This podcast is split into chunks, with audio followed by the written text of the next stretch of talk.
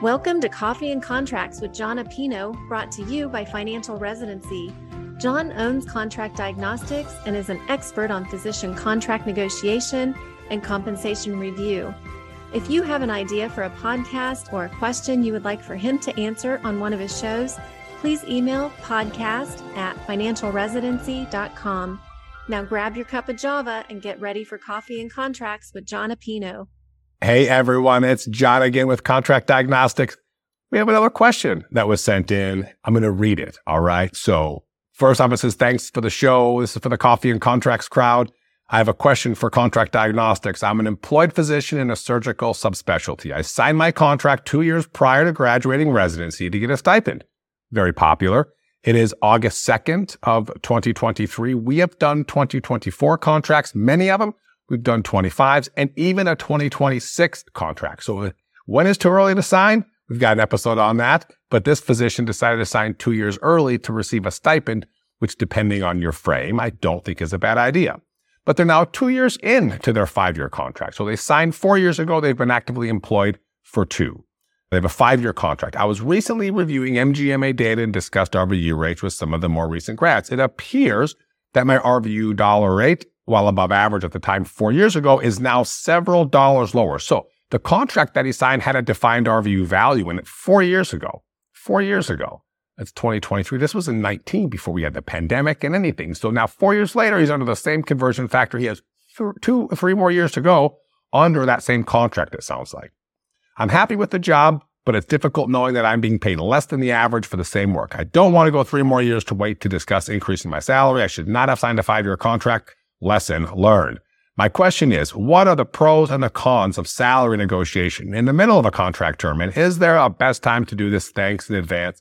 So, Jamie, thank you for the question. First off, I'm glad that you like the job. I'm glad everything is going well. We see physicians lock into long contracts all the time. Five years with no raise, five years, same RVU structure. And then afterwards, oftentimes it even automatically renews. So it doesn't mean an increase. It doesn't mean that it goes up.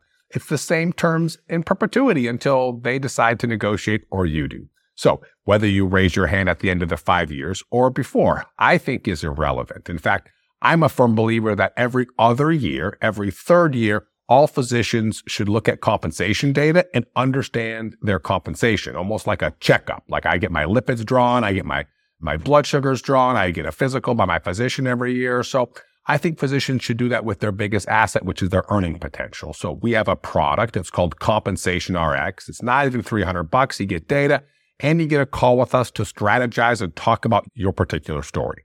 So in this situation, I think now is the perfect time. You've signed with them for four years, but you've been working for two years. They know how good you are and you're underpaid. So those are all facts that the hospital can't get away from. So I think with the right frame, with the right attitude, you can go in and partner with them to update your contract early. I think it's one thing if they have the same compensation plan for every position in the specialty. But for you, I would assume that they've changed everything for people within the last four years. If not, it's a good time to update the entire department. So these are conversations that I would feel comfortable and a physician should as well having with any employer, any CEO any service line manager as well. So I think this is a great time to talk about it. How do you talk about it? Well, you bring up facts, you bring up data, you bring up what you've done for the department, you bring up your happiness with the job and your willingness to say they're long into the future, but you don't want to be another three years under the same contract that you feel is subpar. So I like the statement what can we do to bridge the gap, right? Maybe you're paid 50 bucks an RVU. The data shows you should be making 57. I think it's reasonable to bring that up to your CEO and say, how do we bridge the gap, right? I'm having friends that are signing contracts in the 57s, 59s. I'm at 50. What can we do to bridge the gap?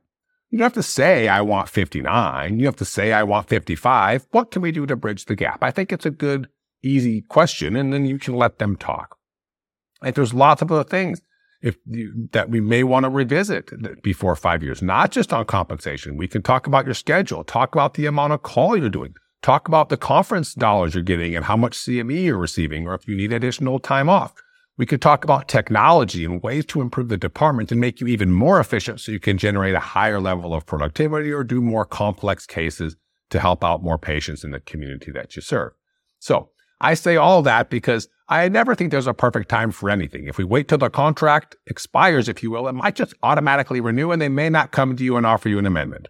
So I think any time is a good time to check up on your health. I think any time is a good time to check up on your earnings, your financial asset being your income. So I think, Jamie, that this is a perfect time to raise your hand and just have a frank conversation. I'm enjoying the position.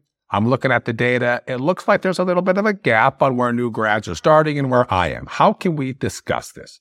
If now, if they have hired people after you, I think it's relevant and important to ask about how they're paid. I think it's important to know if there's been job postings. You should look at them and you should find out what are they starting new grads at? If you're being paid 300, they're starting new grads at 340.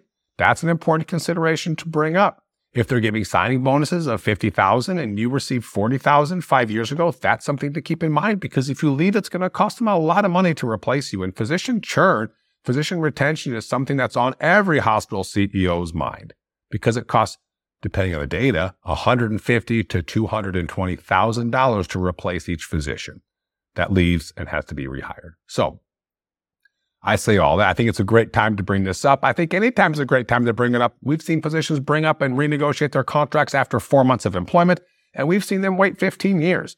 And I don't think there's a magic answer in any of it, but I do think that every other year, every third year, a checkup is important.